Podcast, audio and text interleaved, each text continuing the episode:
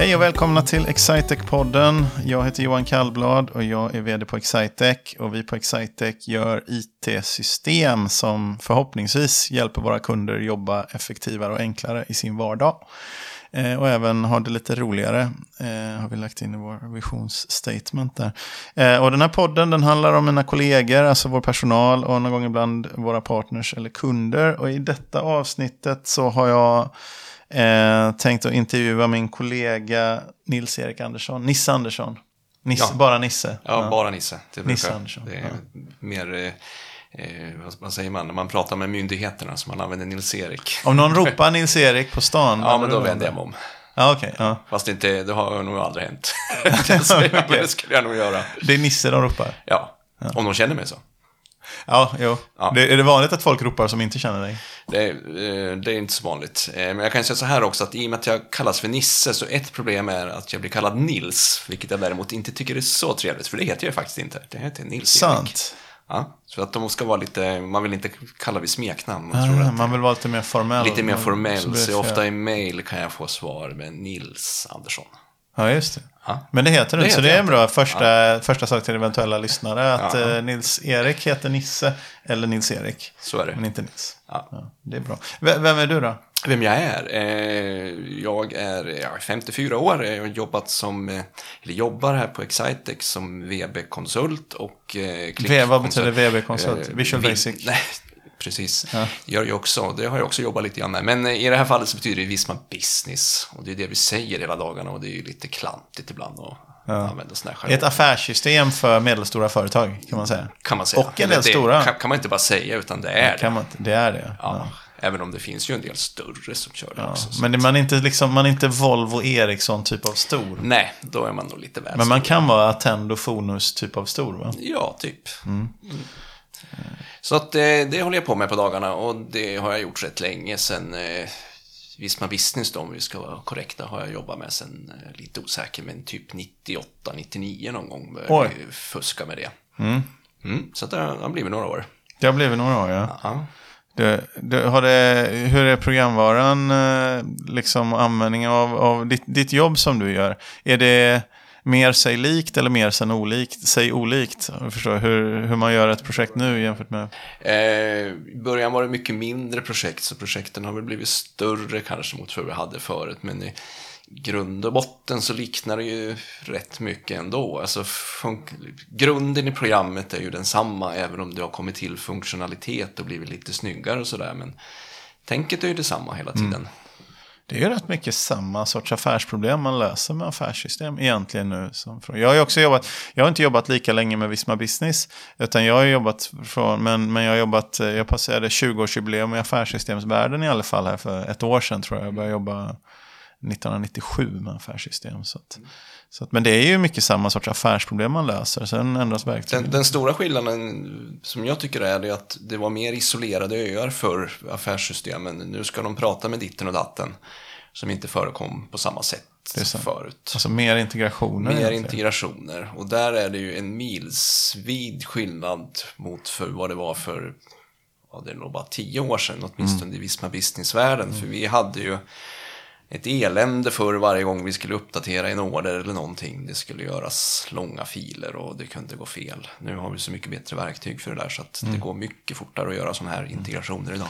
Så det, är- det är den stora skillnaden tror jag. Mot Ja, ja, men det är spännande. Det, det finns ju många aspekter. Jag, tycker, jag intervjuade en kund till oss, så Örjan Kylhammar från Algam Nordic, eh, som för, för några avsnitt sedan. Och han, han, eh, och det vet jag inte vilken ordning vi publicerar det här, vi får, vi, vi får se. Men det, eh, det är så jag noterade det, det är en väldigt liten uppstart, startup-verksamhet som de driver med hyfsade ambitioner i och för sig. Men redan nu, efter, han har bara, verksamheten har bara funnits i sju månader.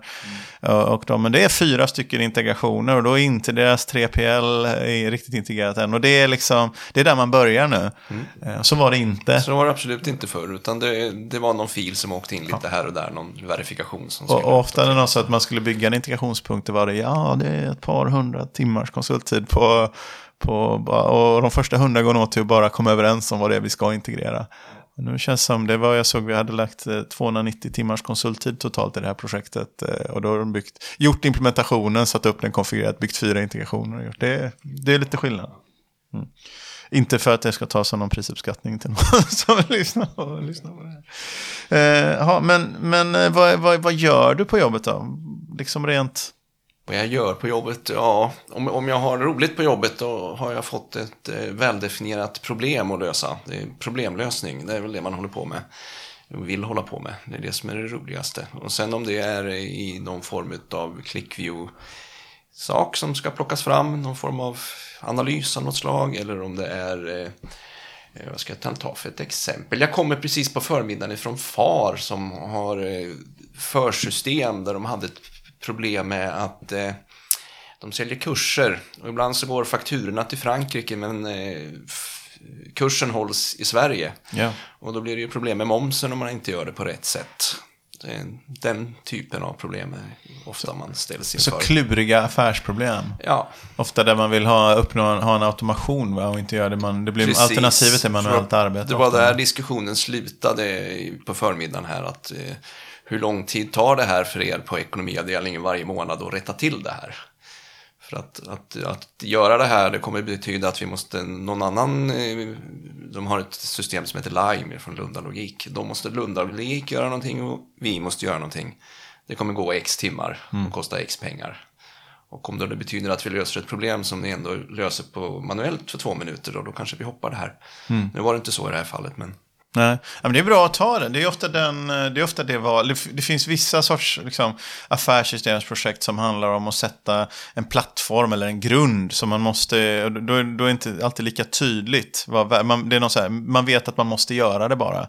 Men det är inte lika tydligt hur man tjänar igen pengarna. Men sen när man, när man har, är mer i drift och jobbar vidare, då är det ofta det valet, liksom, automation mot vad kostar det att göra det här och vad kostar det att inte göra det och så väger man dem mot varandra.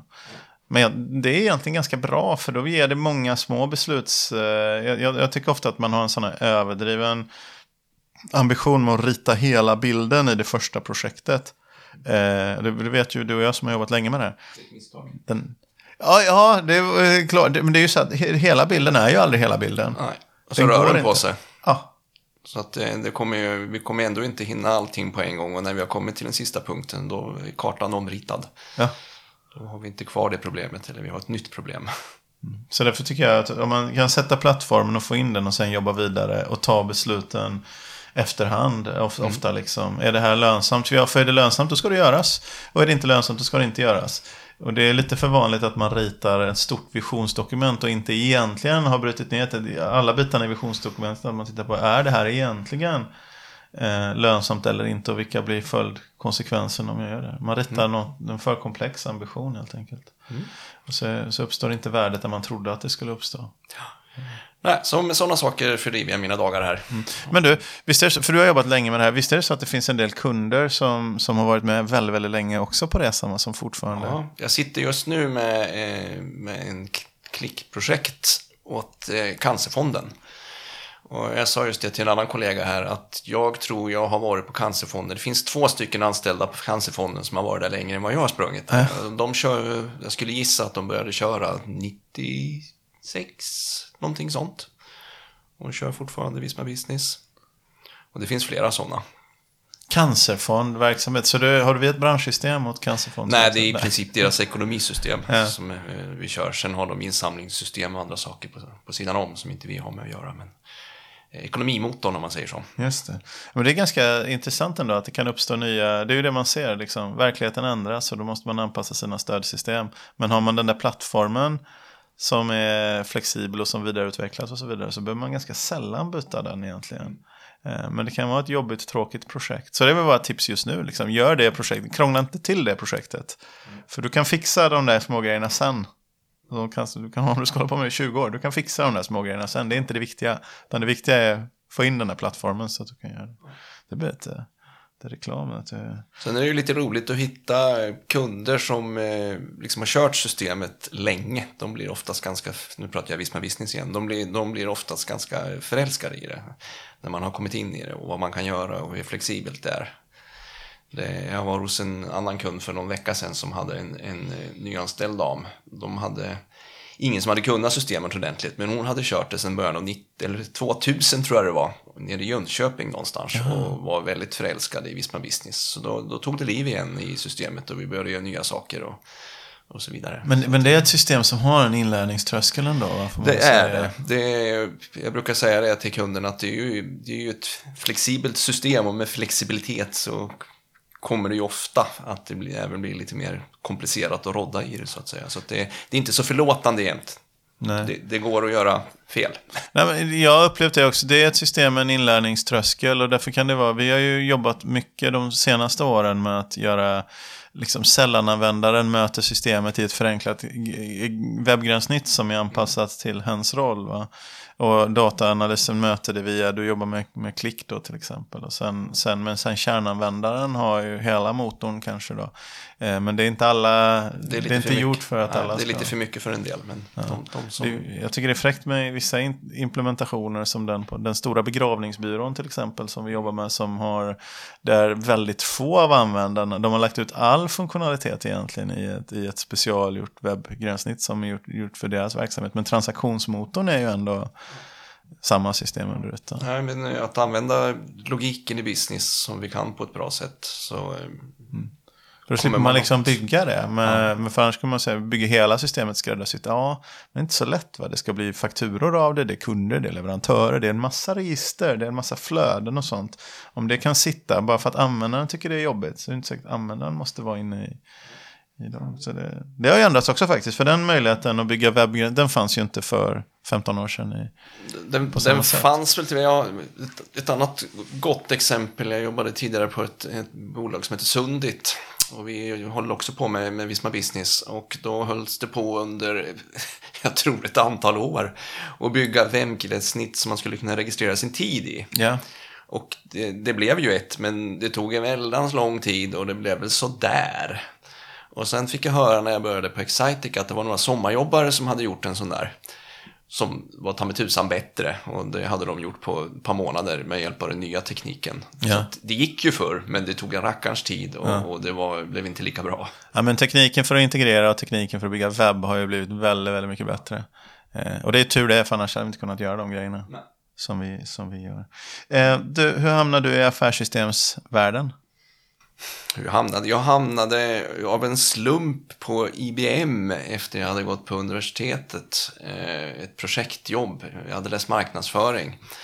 Eh, men det var bara ett projekt så efter ett år var det slut och då eh, började jag jobba hos en IBM-återförsäljare och sålde PCn. Som gick som tåget där Ja, på ja, just det, 90-talet. såklart. Men sen så eh, försvann ju dels 90-talskrisen och dels försäljningen av PC ändrade helt struktur. Så att vi gick i konkurs. Och då sökte jag jobb och då tänkte jag när jag är inne i det här ändå så då sökte Hoga i Stenungsund sökte säljare. Och det var väl det jag hade varit. Så jag började på Hoga och sälja affärssystem. Och åkte runt land och rike runt och demade det här för redovisningsdamer och herrar över landet. Och det var på så sätt jag läste, lärde mig det, för jag kunde inte mycket när jag började om redovisning. Eh, så jag lärde mig den vägen. Och sen eh, hade jag eh, på, när jag jobbade på Hoga så jobbade jag med, med partners, återförsäljare. Och en av de här partnerna tyckte väl att jag var bra, så de frågade om jag ville börja jobba där, vilket jag gjorde då. Och sålde Hoga åt dem. Och den partnern plockade upp Visma Business. Så då, den vägen kom jag in. Ja, just det. Eh, och det är aldrig någon tråkig dag sedan dess. Jag, kommer du från, är du, är du, du bor ju i Stockholm nu, vi är på vårt Ja. Stockholmskontor idag. Vad, Kommer du från Stockholm? Från Nej, nej, jag är eh, född och uppvuxen i Norrland. Jag kommer från Sundsvall. Från Sundsvall, ja. Ja, jag bodde väl där till jag var, kan jag vara 25-26. Ja, Sen har jag bott i Stockholm. ja. Va, och, och du blir kvar i Stockholm? Jag är kvar i Stockholm. Ja, nu jag bor i ute i Hässelby väster om stan.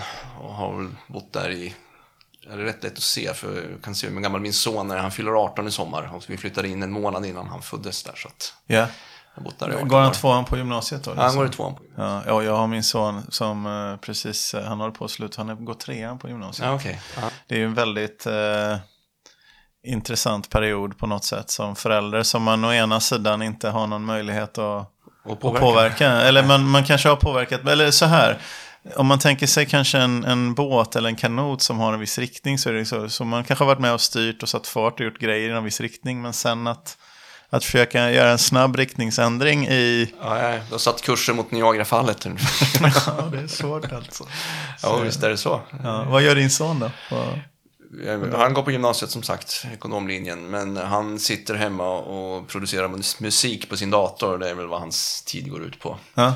Och det är väl där han för närvarande ser sin framtid. Men det, ja, jag försöker väl säga. Har, har du en musik, har du fått in honom på musik? Eh, nej, jag har väl fått in honom på musik så tillvida att jag spelade väldigt mycket för dem. Så att jag är jag har en dotter också. Bägge två har på sina spellistor massa gamla 70 80-talsmusik. Mm. Så på så sätt har Min liksom... 19 år, det har vi pratat om förut tror jag, men min 19-åring har det också. Det är ju fantastiskt för dem. Dels tillgång, alltså jag kom... Eh, jag kom hem och satte bara på det jag hade i köket då. Eh, och det var Hansson och Karlsson, du vet gamla Loffe. Ah, ja, okay. Alltså fusion jazz från ah. sent 60-tal, tidigt 70-tal. Det var avancerat. Det var avancerat ja. Och det, det, jo men det, min son är ett år äldre än din. Ah, men okay. men ah. eh, det kan jag säga, det var sånt som jag läste om i musiktidningar men inte riktigt hade tillträde. Alltså jag visste att, det fann, jag visste att Loffe Karlsson var en väldigt duktig trummis som har spelat med Jimi Hendrix och sådär. Men jag hade nog egentligen aldrig lyssnat på dem. Men nu finns liksom hela Hela katalogen, nej från liksom sent 60-tal till nu och, och all sorts musik. Så det blir musikaliska allätare tror ja, jag. Ja, men det, det är bra. Nej, men jag har lyckats få in några långa gitarrsolon av Zapp också som ligger på de där som de faktiskt tycker om. Så att, ja, ja det, det, är spännande. Vi har ett stående segment på den här eh, podden som heter Någon berättar om något. Och visst förvarnar jag dig om det? Eh, Lite vagt. Ja, för jag, jag, var nog inte riktigt beredd på vad du menade med det. Ja. Men, eh, det betyder att du får välja ämne. Har du valt något ämne du vill prata om? Ja, vad ska vi prata om då? Vi, vi kan ju prata om skidåkning. Kan vi göra. Skidåkning? För det, för det är liksom en stor del av mitt premiär liv. Premiär på Excitec-podden, prata om Jaså, skidåkning. Ja. Okay. Ja, berätta ja. om din relation till skidåkning. Min relation till skidåkning är att jag alltid har gjort det. Så att det är någonting som jag har gjort sedan barnsben och aldrig slutat med i alla dess former. Utföra på, på fjället och i längdspår och så vidare. Vasalopp har det blivit något för länge sedan. Och intressant, jag pratade om så sent som i, i, idag. Vi var med i, vi var 15 stycken tror jag vi var från Excitec som körde stafettvasan. Och jag måste säga att jag var grymt imponerad för vi blev ju tre lag då och vi kom mellan 500 och 700 plats allihopa och det hade jag inte trott. Okej, vad det, hur många är det som är med? Det är 2000 som är med, Ja. 2000 lag så det är den övriga halvan. Så gott som bara sörlänningar dessutom. Vad är man, sörlänning är det om man kommer från söder om Gävle eller? Är det- Eh, typ Ja. Uppsala söderut. i- Just det, det har varit en bra snövinter tror jag på många håll i, Ja, i Sverige. Men, men din skidåkning nu då, hur utför de år som inte är lika bra snövintrar? Var, var utför du din Ja, skidåkning? jag, håller, jag håller till uppe i Tänndalen. Ja. Jag har en stuga, så där är det ju ofta snö i någon form. Men du åker både utför och på längden och på fjället? Ja, jag måste väl erkänna att jag föredrar väl nu att gå på fjället. Ja. Men det har ju, i och med att eh, man har haft barnen där så eh, har man ju åkt i backarna med dem. Men nu är de ju så gamla så nu åker de själv eller har kompisar med sig. Så att, hitta gärna någon fjälltopp att gå upp på eller något sådant. Mm. Och är det sådana, för det är ju väldigt eh, modernt med så här randonnée eller vad det heter. Mm. Man ska gå upp och sen... eh, Jag är ju så gammal så att jag ner. gjorde det där på 80-talet. Ja, Men eh, nu har jag bara stått och sneglat på dem och varit sugen. ja. Eh, men det har inte blivit av. Men jag går upp med fjällskidor. Så att det, det går det också. Hur, och när, vägen ner då? Hur tar du Vägen ner så gör man så gott man kan. Är det, är det bra snö, eller sån här Telemarksvängen sitter någonstans där långt bak. Men det ska vara bra underlag för att den ska fungera. Gör du det här i grupp eller är du en ensamvarg? Eh, jag är nog ensam varg eh, med min fru. Eh, fast faktiskt sist nu vi var uppe i påskas här så stötte jag på en kollega som jag lyckades övertala och följa med på en av de högre topparna i närheten. Så okej. att, eh, en kille som heter Rickard Andersson och jag och min fru, Ja. vi var uppe på ett fjäll som heter Storvigen som ligger alldeles innan, in, innanför Norge, i norska gränsen. Och, och vad, när är toppen av de här upplevelserna? Vad, vad är det liksom i att stå där på toppen och titta ut och det är vackert? Är det naturupplevelsen eller är det liksom den fysiska ansträngningen? Kombination tror jag. Ja. För att om det vore dimma och jag inte såg något, då hade det ju bara varit en fysisk ansträngning. Då är det ju inte så, så roligt. Eh, och skulle man bli flugen upp på toppen med en helikopter, vilket man också kan, så känns inte det heller riktigt lika samma sak. Ja. Utan det är nog en kombination av de storslagna vidderna och prestationen att ta sig upp. Tror jag. Ja, det, var- det, så det är någonting som du vill rekommendera andra att ägna sig åt? Ja, det, var, det var intressant. Jag har inte gått, det låter ju väldigt härligt. Jag har inte gått på, jag åker en del utför och åkt en del i längdspåren. Men det där var något som jag gjorde som barn, alltså som föräldrarna fick mig upp på. Men jag har inte tänkt på det på länge. Det var länge, väldigt länge sedan jag gick på fjället. Eh, Just den här som jag pratade om, Storvigen, en sån här som jag har funderat på i 15 år ungefär, men det har aldrig blivit av. Hur lång tid tog det? Det tog åtta timmar fram och tillbaks. Åtta timmar, ja. Ja, Det är inte tre mil, men det är eh, nästan tusen meter i höjdskillnad. Så det är mycket Då trampandes. var bastun skön sen när du kom Den var väldigt skön. Eh, du, vi brukar hålla de här samtalen till ungefär den här omfattningen då. Mm. Så du, hot, du sa ju att du inte var så, att du inte tänkte, att du inte var så pratsam eller på att säga. Pratsam kan jag nog vara, men jag måste ha väl- någonting som bo- bollar emot mig ungefär. Mer sidekick Ja, kanske. det. Jag, jag pratar säkert för mycket. Vi hade kunnat, jag hade kunnat prata mindre då. Jag- jag. Men, men finns det någonting som du vill tillägga så här när, du, när, vi bara, när ordet är fritt? Eh, ingenting som kommer direkt ur hjärnan, nej. Nej.